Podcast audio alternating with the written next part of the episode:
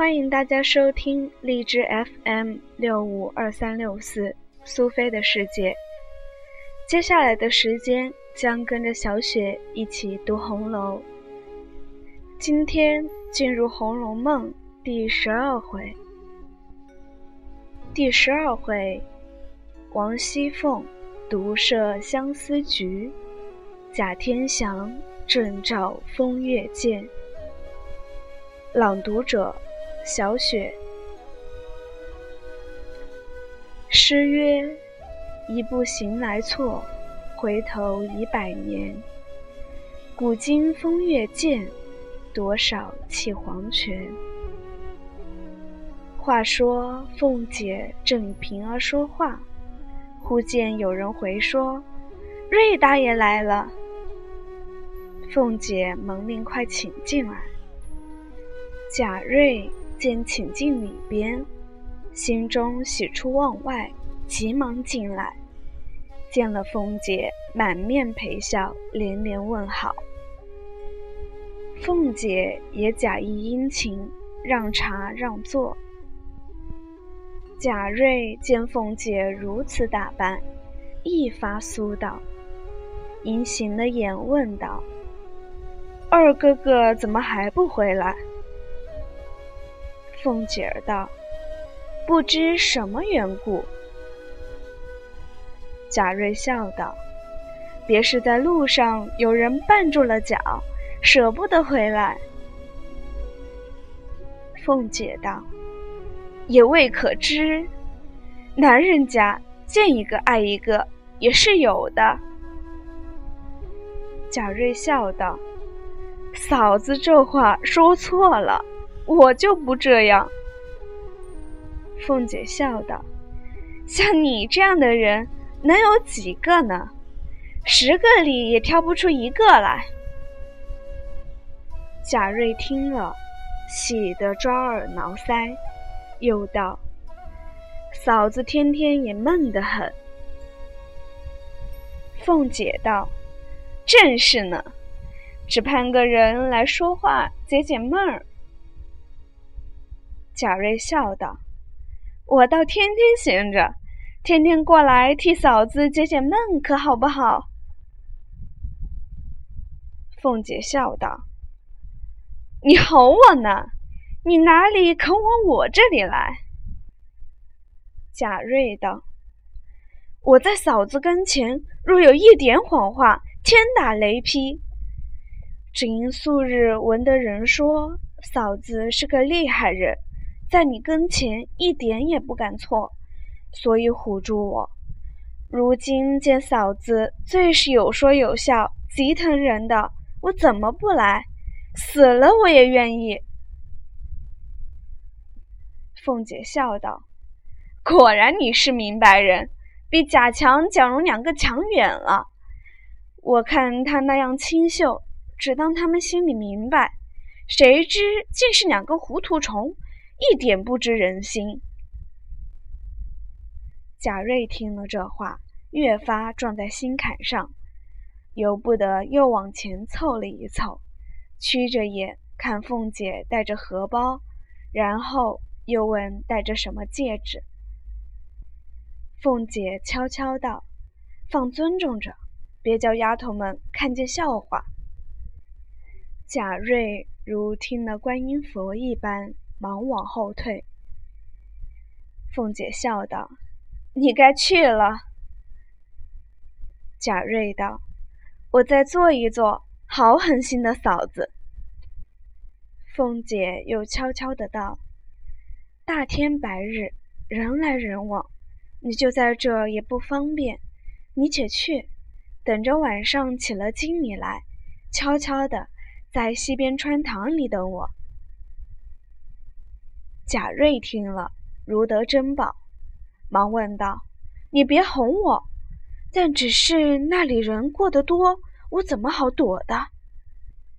凤姐道：你只管放心，我把上夜的小厮们都放了假，2边门一关，再没别人了。贾瑞听了，喜之不尽，忙忙地告辞而去，心内以为得手。盼到晚上，果然黑地里没入荣府，撑掩门时钻入穿堂，果见黢黑无人，往贾母那边去的门户早已关锁，倒只有向东的门还未关。贾瑞侧耳听着，半日不见人来，忽听咔噔一声，东边的门也倒关了。贾瑞急得也不敢啧声，只得悄悄地出来，将门焊了焊，关得铁桶一般。此时要求出去亦不能够，南北皆是大房墙，要跳亦无攀援。这屋内又是过门风，空落落的。现在腊月天气，夜又长，朔风凛凛，情激烈故，一夜几乎不曾冻死。好容易盼到早晨，只见一个老婆子先将东边门开了，进来去叫西门。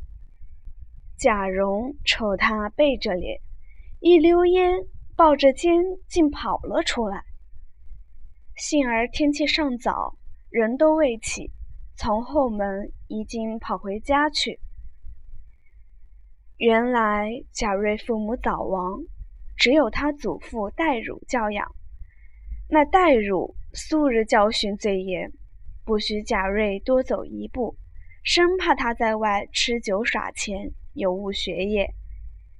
今忽见他一夜不归，只料定他在外非饮即赌，嫖娼宿妓，哪里想到这段公案，因此气了一夜。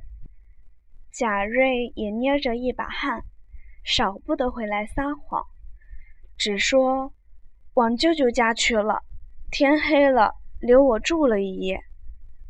戴汝道：自来出门，非禀我不敢擅出，如何昨日私自去了一夜？据此亦该打，何况是撒谎？因此发恨，到底打了30-40板，还不许吃饭，令他跪在院内读文章，定要补出10天的功课来方罢。贾瑞直冻了一夜，竟又遭了苦打，且饿着肚子跪在封地里读文章，其苦万状。此时贾瑞前心犹是未改，再想不到是凤姐捉弄他的。过后两日空闲，便人来找寻凤姐。凤姐故意抱怨他失信，贾瑞急得赌神伐咒。凤姐因见他自投罗网，少不得再寻别计令他知改，故又约他道：今日晚上你别在那里了，你在我这房后小过道子那间空屋子里等我，可别冒失了。贾瑞道：果然。凤姐道：谁可哄你？你不信就别来。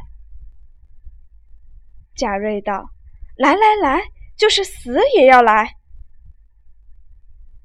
凤姐道：这会子你先去吧。贾瑞料定晚间必妥，此时便先去了。凤姐这会子自然要点兵派将，设下圈套。那贾瑞只盼不到晚上，偏生家里又有亲戚来了，直吃了晚饭才去。那天已有掌灯时分，只等他祖父安歇了，方溜进荣府，只往那夹道中屋子里来等着，就像那热锅上的蚂蚁一般，只是干转。左等不见人影，右等不见声响，心下自私道：别是又不来了，又冻我一夜不成。正自胡猜，只见黑黢黢的来了一个人，贾瑞便一定是凤姐，不管皂白，饿虎一般。等那人刚至门前，便如猫捕鼠的一般抱住，叫道：我的亲嫂子，等死我了！”